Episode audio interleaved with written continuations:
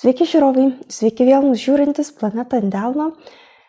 Na ir šį kartą, kaip jau visai yra būdinga mūsų profesoriui Andrei Spiridonov, mes pakalbėsim apie siaubo scenarius, apie masinius išnykimus. Šiandien šnekėsime apie du tyrimus, kurie yra tiesiogiai susiję su klimato pokyčiais, su įvairiais hipotetiniais klimato pokyčių scenarijais. Tai yra, kas būtų, jeigu būtų.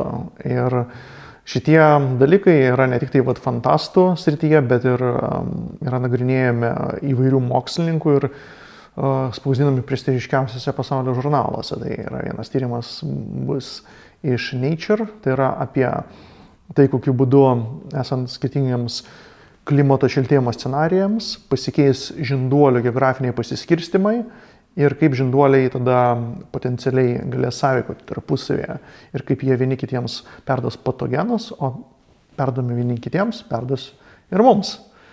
Ir antras dalykas, arba antras tyrimas, tai yra spausdintas Science žurnale.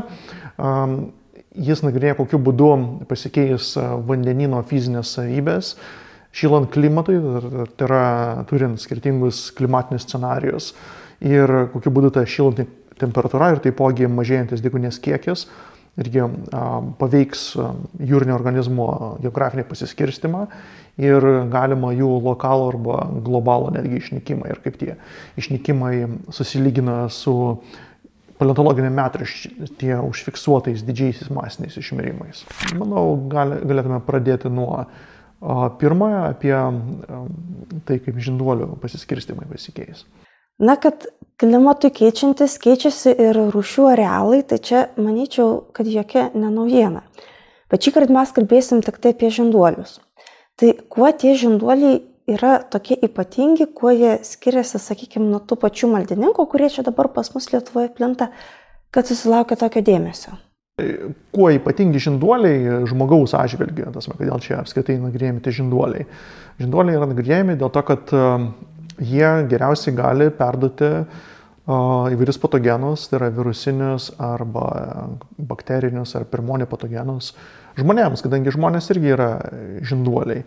Mes dažnai vadiname, tai yra perdavimą kažkokios tai infekcijos iš kažkokio tai gyvūno žmogui, tai vadinam tai zoonozėm. Tačiau žmogus irgi yra gyvūnas ir žinduoliai yra artimiausi mums gyvūnai, užtat juos svarbiausia žinoti ir taipogi geriausiai apibūdinti yra virusai, kaip tik irgi žinduolėse dėl tos pačios priežasties. Ir štai, pavyzdžiui, tai lengviausiai galima ištyrinėti. Kodėl taip atsitinka? Ogi dėl tai vadinamos filogenetinės inercijos. Tai reiškia, kad dėl to, kad jie yra mums giminingi, jie užtat yra panašus savo fiziologiją, savo biochemiją ir tiems organizmams, tas met yra parazitams, lengviau peršokti iš vieno organizmo į kitą. Šiaip tai parazitai jie gali peršokti, kaip sakant, ir pusiausvyroje būsenoje, kada yra biota, tai reiškia, kada a, nevyksta jokių ten arealų pasikeitimų, kada klimatas yra visiškai stabilus. Ir nes ne visi virusai turėjo ša, pakankamą šansą, pakankamą ilgą laiką, kad peršoktų iš vienos rūšies į kitą ir tiesiog yra virusai, kurie, pavyzdžiui, gali peršokti iš vienos rūšies, bet tiesiog dėl istorinio aplinkybių neperšoka. Ir netgi tokie pusiausviroj situacijai vyksta, kaip sakant, tarsi zoonozės, zoonozės kitiems tarp, tarp gyvūnų tarpusavėje skirtingų rūšių. Tai yra toks nuolatinis perdavimas, nes ten atsiranda nauji patogenai, tas naujos parazitų rūšis, senos kažkoks tai išnyksta ir irgi pastoviai vyksta tas vat, peršokinėjimas. Tai yra, jis ne tik tai susijęs su kažkokiais tai išoriniais pokyčiais. Tačiau kuo ypatingi yra išoriniai pokyčiai, kad, kadangi jie išveda iš pusiausvėros ir mes tada, tai yra visa ta vat, biotinė biogeografinė sistema ir mes turime potencialą, mm, kad tos vat, rūšės jos persidengs, kurios niekad uh, per savo istoriją nebuvo susitikusios. Tai vat, paskaičiuota, kad uh, iš visų ten virš 6000 žinduolių rūšių uh, potencialiai gali tarpusavį sąveikyti tik 7 procentai. Tai reiškia, ten bet kuri žinduolių rūšis yra visiškai faktiškai atsieta nuo visų likusių rūšių, tai yra na 93 procentų visų kitų rūšių. Tai um, tas vat, persidengimo um, plotas galbūt vidutinis jis nepasikeis, tačiau uh, dėl to, kad um, pasikeis klimatas, tos vadžinduolių rūšės pradės judėti, reiškia jų arealai pradės keistis ir tada atsiras naujos kombinacijos, tai yra visiškai naujos žinduolių kombinacijos kurios niekad prieš tai nebuvo susitikusios ir tada padidėja šansas, kad įvyks visiškai naujoviški perėjimai, kadangi niekad savo istorijoje jos nebuvo susitikusios. Kadangi tos, kur anksčiau buvo susitikusios, jos veikiausiai jau ką galėjo perduoti, tą jau perdavė. Tai vad užtat dėtas vat, perdavimų šansas.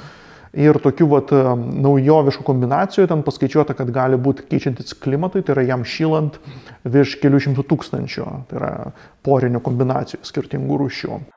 Kodėl, vat, kaip sakot, istoriškai kai kurie virusai lyg ir galėtų peršokti kitoms rūšims, bet neperšoka, nes, na, atrodytų, kad žmonės susigalvo kažkokių istorinių priežasčių kažko tai daryti ar nedaryti. Tai čia viskas lyg ir aišku, na, bet tai virusai, tai kaip jie gali taip elgtis? Na, esmė tame, kad tiesiog taip gaunasi, kad, va, įsivaizduokite, egzistuoja dvi rūšės vienoje teritorijoje ir šito, šitos atrūšės jos nepastoviai trinasi viena su, su kita, o tik tai retkarčiai susitinka ir tie va, įvykiai yra pakankamai nedažni. Ir nors ir virusas galėtų tarp jų persimesti, bet dėl to, kad tie vat, susitikimų įvykiai yra labai reti ir ne visi abiejų rūšių atstovai yra infekuoti, tik tai labai maža jų dalis yra infekuota, tai tas vat, susitikimo arba peršokimo šansas irgi yra nedidelis. Ir jeigu peršoka, tai dar čia ne viskas, tas, ten, tas vat, virusas, jis dar plus perėjęs ir evoliuciškai adaptavęsis naujojų rūšy, jis dar turi, kaip čia pasakius, pirminį dreifą nugalėti. Tai reiškia, dreifas tai yra atsitiktinumo efektas, nes jeigu tik tai keli individai yra užsikrėtę, tai vis, visai galimas daiktas, ypač jeigu tas patogenas labai stiprus, kad jie tiesiog žus ir viskas. Ir šita vat, šitas bandymas virusą peršokti į kitą rūšį, jis bus aklavietėje. Ir iš tikrųjų didžioji dalis tokių vat, atvejų yra aklavietės, tik tai labai, maž, labai maža proporcija iš tikrųjų pereina. Ir netgi jeigu rūšis gyvena tam pačiam regione ir potencialiai gali turėti peršokančius virusus, vien dėl šitų tikimybinių efektų jos labai labai ilgą laiką gali egzistuoti, taip ir neperdavusios viena kitai. Tai čia va, tas va, istorinis efektas, kad tiesiog neužteko laiko, galima taip sakyti, kad tikimybiškai peršoktų iš vienos rūšies į kitą. Ar galima taip įsivaizduoti tada, kad vieni peršoka greičiau negu kiti? Taip, tas vat, peršokimo tikimybę ją galima įsivaizduoti kaip dviejų cheminių junginių reakcijas. Nes tai yra taip vadinamas masė efektas. Tai yra, kuo, kuo dažnesni yra abu junginiai, tuo, tuo daugiau, kaip sakant, trečio junginio arba produkto atsiranda. Tai šiuo atveju um, tas vat, produktas tai yra infekcija. Tai yra, kuo daugiau yra vienos rūšies atstovų, kuo daugiau yra kitos rūšies atstovų ir atsitiktinai jiems sąveikaujant, gaunasi, kad žymiai daugiau yra šansų, kad e, įvyks fizinis susitikimas ir tuo daugiau šansų, kad tas vat, įvyks patogeno perėjimas iš vienos rūšies į kitą. Tai tiesiog, jeigu nors vienos, tai yra, jeigu vienos rūšies yra labai daug, tada tas padidina tikimybę, jeigu kitos rūšies atstovo labai daug, tai yra tas irgi padidina tikimybę. O labiausiai tikimybę padidina, jeigu abiejų rūšių yra, atstovų yra labai daug ir jeigu jie gyvena toj pačioje aplinkoje, turi tą patį, kaip sakant, dienos ritmą, sezoninį ritmą ir panašiai. Tai reiškia, kuo dažniau jie susitinka toj pačioj vat erdvėje. O tai tada, kad keičiantis klimatui keičiasi arealai, tai čia jau viskas kaip ir aišku. Ir kad kažkokių bus naujų kombinacijų jau čia irgi kaip ir išsiaiškinom, bet gal tada keičiantis klimatui ir tiems arealams mes kažko pavojingo kaip tik ir išvengsim, kas ir nespės įvykti. Na, galbūt e, dalį išvengsim, bet e, esmė tame, kad, vat, kaip ir minėjau, um, atsiras visiškai naujas kombinacijos ir tas vat, e, turi vat, pavojų, kadangi uh, tos atrūšys, kurios jau egzistuoja savo arealuose, jos dažniausiai ką galėjo perduoti, tai jau perdavė viena kitai, tai jau faktiškai, ką turim, tą turim. O čia bus, tasme, visiškai nauja, naujas evoliucijos raundas. Reiškia, nu, naujas, kaip sakant, naujas kėlinys, kaip sakant, yra vis, vis vis daugiau ir daugiau kombinuosis, vis, vis ta vat, evoliucija turės vis daugiau įmanomų kelių, kaip ten nueiti, kaip ten išnaudoti ta, ta, tas vat, kitas rušis. Na ir vat, paskaičiuota, kad per šimtą metų kažkur tai 4000 tokių peršokimų tarp skirtingų žinduolių rūšių turėtų įvykti. Ir didžioji dalis tų peršokimų turėtų vykti tarp 2011 ir 2040 metų lyginant su tais vat, klimato scenarijais, po to įvyks kažkoks tai prisisotinimas, nes jau labai stipriai tos vat, rūšis nekeis savo arealo, tas mat, yra irgi arealų pasikeitimų ir pirmų kontaktų skaičius prisisotins tam tikrą prasme. Tačiau tas vat, naujų kombinacijų didėjimas jis po truputį didės ir toliau. Ir kas yra irgi toks vat, įdomus dalykas, kad netgi uh, lėtesnis klimato šilimas gali padidinti tikimybę šitų vat, peršokimų dėl to, kad rūšis spės adaptuotis ir pakeisti savo arealą ir tada susitikti. Bet jeigu vyksta šilimas labai labai greitai, tada tiesiog jos nespėja išplisti ir išnyksta. Tai, tai čia nereiškia, kad mes turime dar labiau ten žybalą pilti į, į, į krosnį nes tada ekosistemos gali sužlugti ir mums bus labai blogai dėl kitų priežasčių. Bet netgi tas vat, pakankamai lėtas klimato šilimas, jis yra vis tiek pavojingas. Ir netgi mokslininkai tokį sukūrė terminą, jie pavadino pandemiceno, tas, kaip, tas yra antropocenas, tai yra žmogaus dominuojamas geologinis laikotarpis, Tai antropoceno viena iš pasiekmių yra pandemicenas, kad padidės eksponentiškai pandemijų kiekis ir jų tipai, būtent dėl šitų kombinacijos skaičiaus didėjimo. Ir dar kas įdomu, kad didžioji dalis tų perėjimų vyks veikiausiai per šiknosparnius, kaip ir SARS-CoV-2 atveju dėl vienos paprastos priežasties. Ne, tai yra iš tikrųjų dėl dviejų paprastų priežasčių. Viena priežastis yra ta, kad šikšnosparniai yra antra skaitlingiausia rušimis žinduolė grupė pasaulyje. Mm, jie ir eina iškart po mm, šitų graužikų apie porą tūkstančių jų rūšių, gal ten daugiau, mažiau, ten ne, ne taip svarbu. Ir antras dalykas yra tai, kad jie yra labai judrus ir per gyvenimą gali nuskrieti ten e, daugybę šimtų kilometrų ir, um, kaip vat, irgi rašoma tame straipsnėje, kad jie pasižymė labai neišreikštą geografinę genetikos struktūrą. Tai reiškia, kad ten tarp jų, ten, jeigu yra viena rušis, tai ten kaip ir rasių kažkokių tai ten nėra. Tas, vis, viskas susimaišė, o tai reiškia, kad jie savo rušies viduje viską labai puikiai išplatina ir jie turi didelius arealus ir um, bet kokie žinduoliai su jais savykaudami padidinti tikimybę, kad iš jų kažką tai gaus. Jie tarpusavę gauna um, virusus žin, e, šitie šiknosparniai ir kitiems žinduoliams gali perduoti.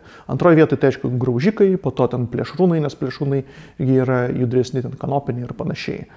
Um, Jo, ir mums tai vis svarbiausia yra primatai ir ten galvojama, kad ten kaip minimum keliasdešimt šitų perėjimų į primatus turės įvykti. Ar reikia šikšnosparnį suvalgyti, ar jis pats turi tavęs atsikasti, ar koks turėtų įvykti kontaktas, kad galėtų žmogus, tarkim, nuo to paties šikšnosparnio užsikrėsti? Čia priklauso nuo to patogeno pobūdžio, kaip jis plinta. Ten e, vieniems reikia, kad vat, tas šikšnosparnis įkastų, tarkim, kiti, tarkim, reikia, kad tą šikšnosparnį suvalgytų, trečiojo atveju tai užtenka, kad tas šikšnosparnis pakvepuotų į jūsų pusę. Tiesiog dar e, ketvirtų atveju, tas, pavyzdžiui, per išmatas kokias nors ten, arba kitas e, per, aerozolius.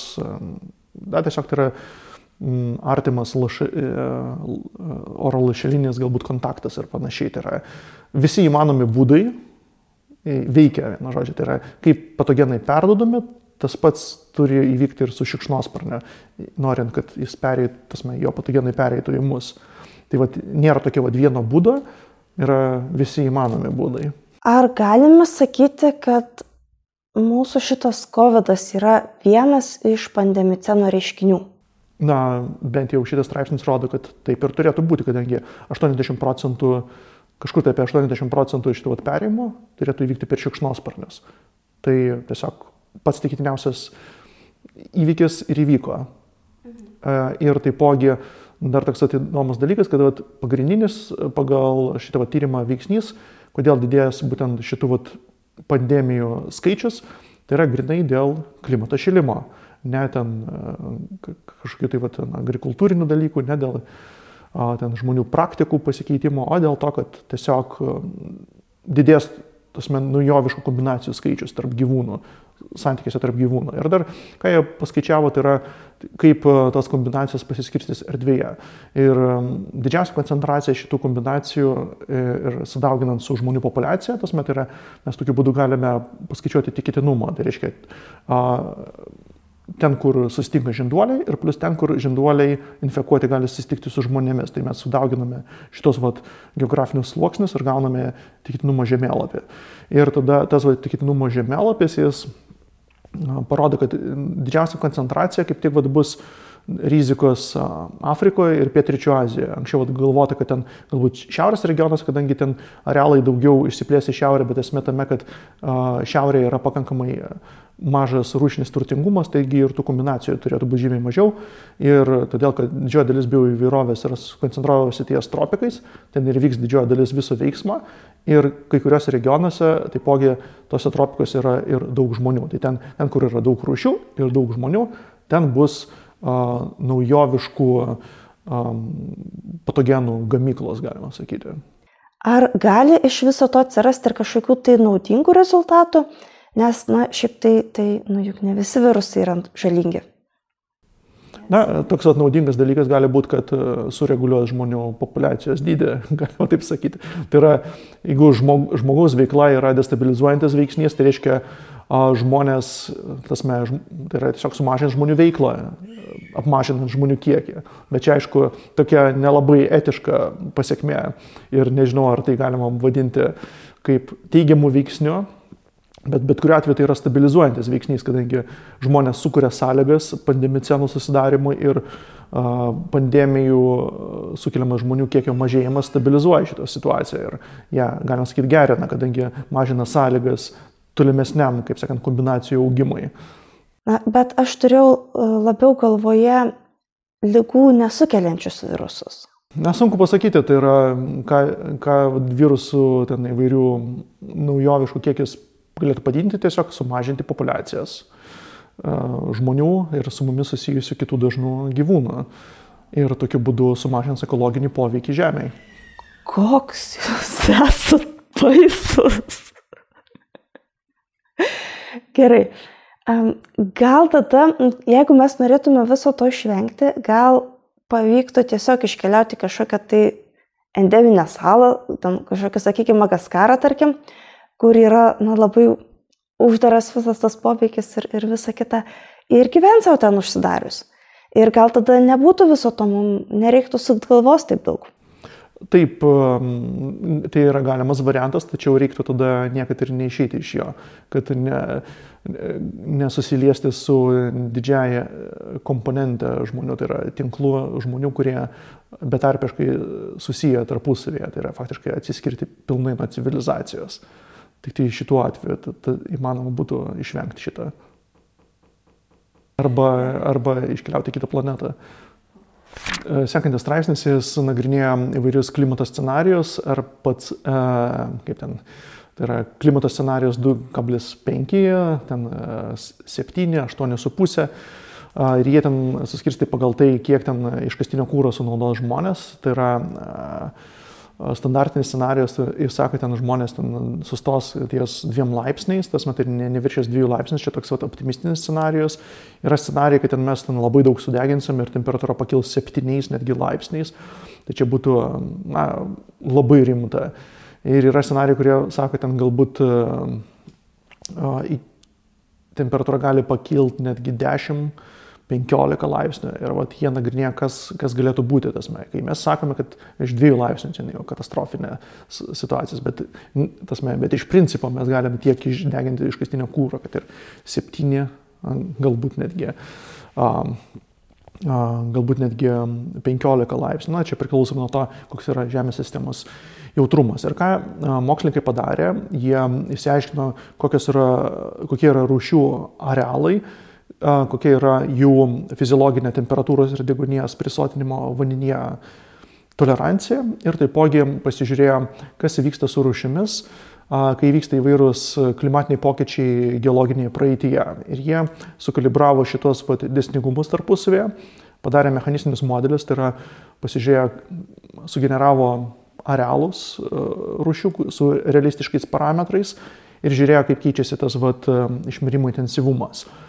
Tai pagal juos jie nustatė, kad jeigu mes pasieksime, tai yra ne optimistiškiausia, tai yra pesimistiškiausia scenarijų, kai, kai vat, pažiūrėjau, yra į atmosferą išmetama ne dvi teratonos CO2, ten tarkim 15 teratonų, tai yra trilijonų tonų, tai išmirimo lygmuo gali pasiekti 70 procentų jūrinių rūšių. Tai yra jis būtų sulyginamas su didžiausiais masiniais išmirimais, kurie vyko istorijoje. Kai kurie paleontologai yra skeptiški, kad būtų pasiektas toks atlygis, kadangi panašaus masto klimato atšilimai jie įvykdavo tam pačiam kainozojuje, tai yra, pažiūrėjau, paleoceno oceno termalinė maksimum metu, kažkur prieš 55 milijonus metų ir tuomet buvo išmirimai, bet netokie drastiški. Tai vad galvojama, kad kažkokie tai vat, efektai vis dėlto apsaugo, tai yra, kad ne vien tik nuo temperatūros ir nuo, um, kaip čia pasakius, ir nuo degunės prisotinimo. Kitas dalykas, kad jie nagrinėja tik tai tą vat, delta. Delta tai yra skirtumą tarp prieš išmiriminės temperatūros ir išmirimo metu esančios temperatūros. Tačiau kiti paleontologai sako, kad svarbus ne tik tai va, tas va, poslinkis, bet ir absoliuti vertė, kadangi, pažiūrėjau, permo treso masinio išmirimo metu ir šiaip temperatūra buvo kokiais 6 laipsniais šiltesnė nei dabar ir ant to 6 laipsnių šiltesnė nei dabar, vyko dar 20 laipsnių pašiltėjimas. Tai yra toks visiškai kosminis, vienu žodžiu, šuolis ir Žemė tokia virto visišku tokiu pragaru. Tačiau šitas tyrimas vis dėlto atspausdintas viename iš prestižiškiausių mokslinių žurnalų pasaulyje ir mes turėtume rimtai tą viską pažiūrėti. Jeigu me, ir ką jie dar plus nustatė, kad jeigu ten ta, tas temperatūros didėjimas būtų iki dviejų laipsnių, tai faktiškai didžioji dalis tos vat, biologinės įvairovės būtų išsaugota, bent jau um, kalbant apie tos vat, temperatūrinius ir degunės stresorius. Mm, ja. Tačiau iš kitos pusės, ką aš asmeniškai galvoju apie šitą tyrimą, tas man yra apie tą prognozavimą, tai čia jis labiau hipotetinis, nes aš tikrai nemanau, kad mes nueisime taip toli dėl vienos paprastos priežasties, kadangi dėl tų pačių savireguliuojančių mechanizmų, tai reiškia, Žemės sistema pradės mūsų reguliuoti kaip destabilizuojantį faktorių. Tai reiškia, kuo karščiau bus, tuo mes mažiau maisto turėsime, tuo daugiau konfliktų, karų ir per juos tiesiog mes mažės mūsų kiekis tiesiog ir mes nesugebėsime toliau teršti, kadangi pati gamta mus naikins, galima taip sakyti.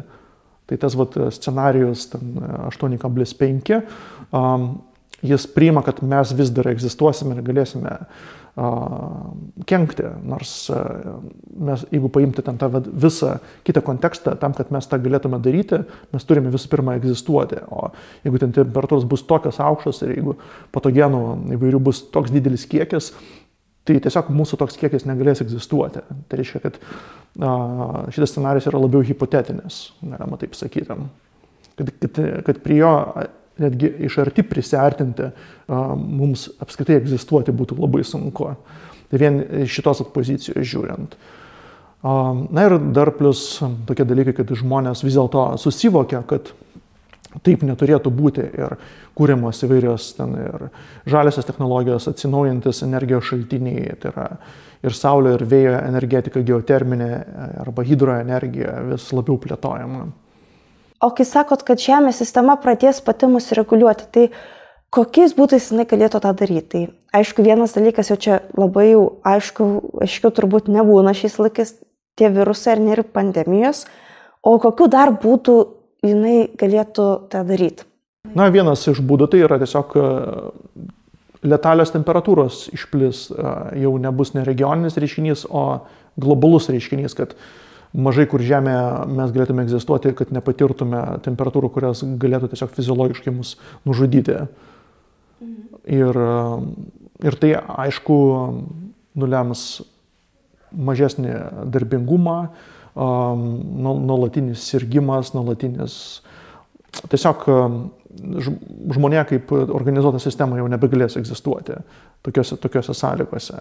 Nes nei maisto pasigamins, nei tiesiog um, į lauką galės išeiti, tasme, nebijant uh, terminio šoko gauti. Tokios susidarys negyvenamos salos kažkokios. Galbūt ne tik tai salos, nes kaip mes matėm, kaip būna karščio kupolai virš Europos buvo, pavyzdžiui, praeisiais metais. Tai, pavyzdžiui, ilgą laiką gali nebūti, o po to paimti kažkam tai regione toks atsirasti ir ten tiesiog sekinti tą regioną, kur ten masiškai žmonės žud gali. Kokią turėtų temperatūrą pasiekti lygi toj lokalioj teritorijai, kad ten jau žmonės gyventi nebegalėtų? Na, tai, tai priklauso nuo to, koks yra, dar, tai yra oro drėgnis, tai yra kuo drėgnesnis oras ir kuo aukštesnė temperatūra, tuo fiziologiškai sunkiau žmo, žmogui reguliuoti temperatūrą. Aš tikslius skaičių ten ne, nepamenu, negalėčiau ten tiksliai pasakyti, tačiau irgi yra va, tokie va, tyrimai padaryti, kad, pažiūrėjau, aplinkui viduržėmė jūra, va, tokie va, regionai jau bus, tasme, kai pasieksim plus, uh, plus 2 laipsniai nuo prieš industrinio, bet mes čia kalbam apie 6, 7, 15 laipsnių, tai čia visiškai beprotiškos temperatūros Tai ten faktiškai nebūtų pasaulyje vietos, kur taip negalėtų būti. Tai čia tiesiog jau baltymai denatūruos ir viskas. Taip, baltymai denatūruos, tiesiog uh, sustos širdis, sustos neuronų veikla, tiesiog sustosime kaip kompiuteris išjungtas. Perkaisim. Taip, perkaisim.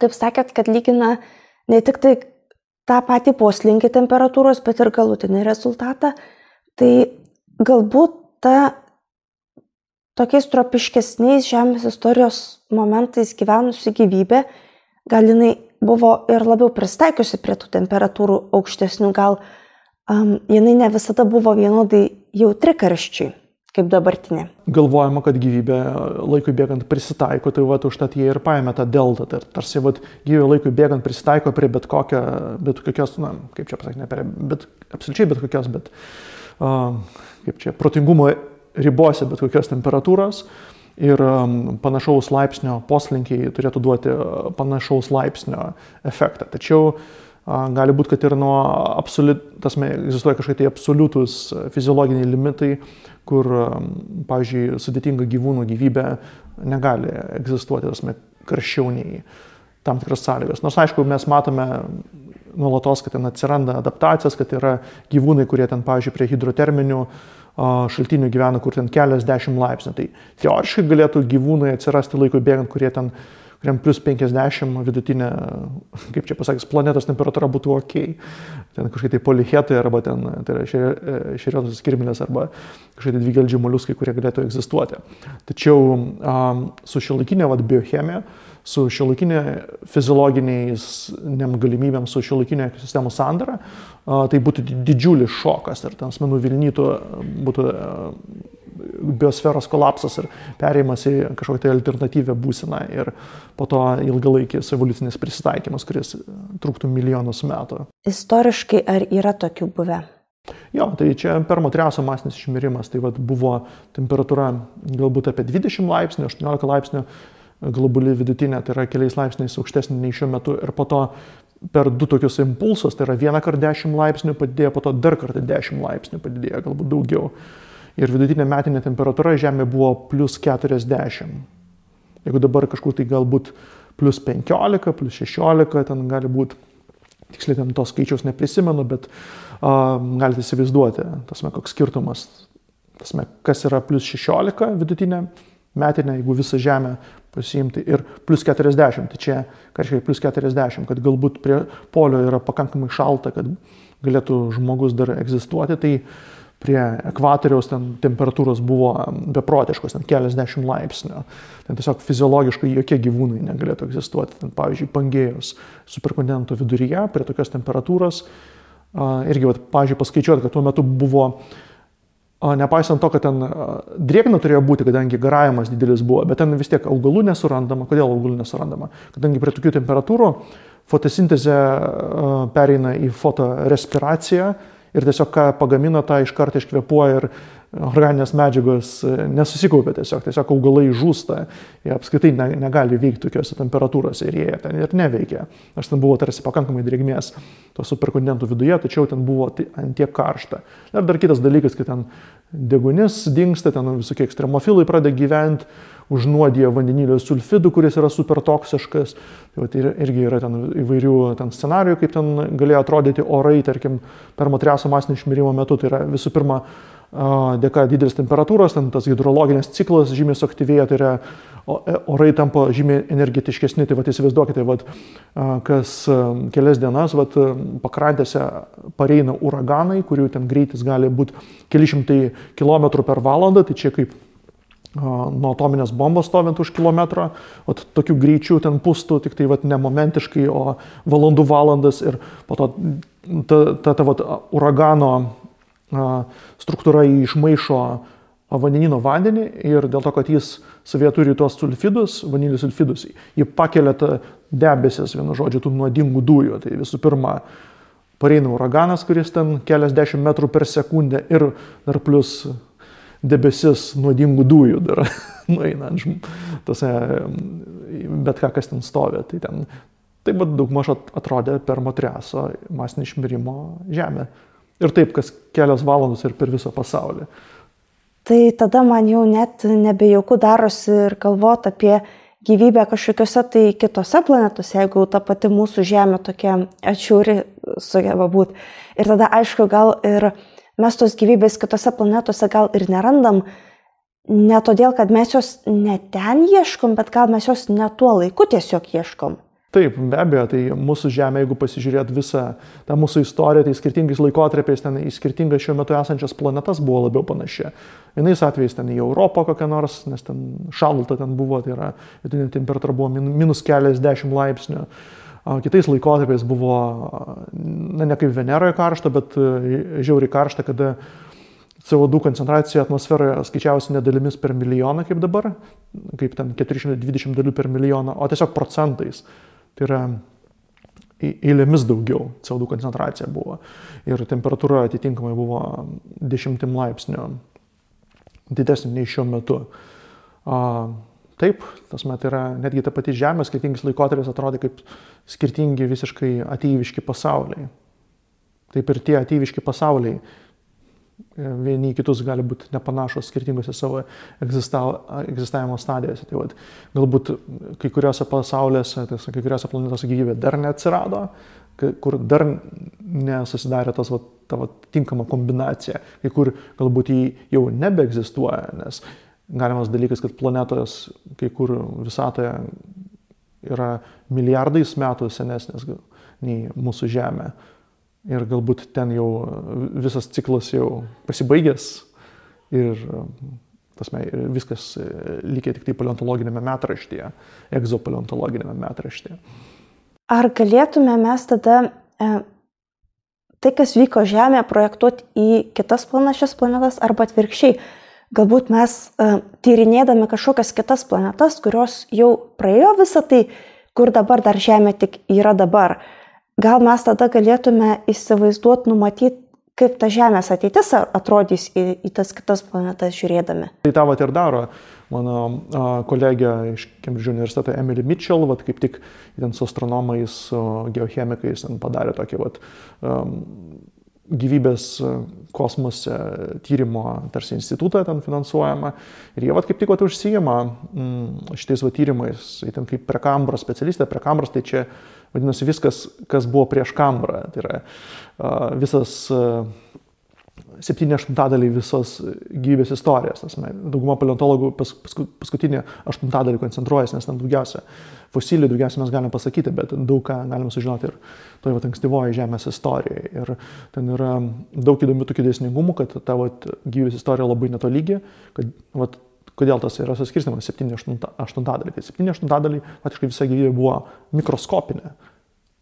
Tik tai va dabar, va, kokią mes dabar va, matome, tai yra mums įprasta, ką mes dažnai asocijuojame su gyvybė, yra mm, labai senos žemės, kaip sakant, um, paskutinėme aštuntadaliai tik tai. Na, iki šiol paskutinėme, nes po mūsų dar milijardai metų bus, bet Čia faktiškai labai, labai daug laiko praėjo ir dauguma žvaigždžių, pavyzdžiui, neegzistuoja tiek laiko, kiek reikėjo, kad pasiekti sudėtingai gyvybei. Na, jeigu, pavyzdžiui, jos masyvesnės greičiau sudega ir užsibaigė viskas dar ne, ne, nieko neprasidėjus. Čia dabar dar reikia ir suvokti tą, ką pasakė, tai pilnai apmastyti. Dar vakare reikės man. Tai kągi, tai tada ačiū mūsų profesoriui Andrėjus Pridonov, ačiū už pokalbį. Ir be abejo, ačiū labai žiūrovams, ačiū, kad esate su mumis, kad mėgstat, kad jums taip apjauktų visai mintis, kaip ir man, nebejoju.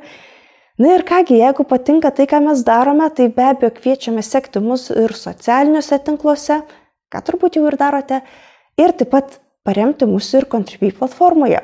Ir tada be abejo mes galėsime dar daugiau visko prikurti ir dar labiau jums smegenis sujaukti. Ačiū Jums.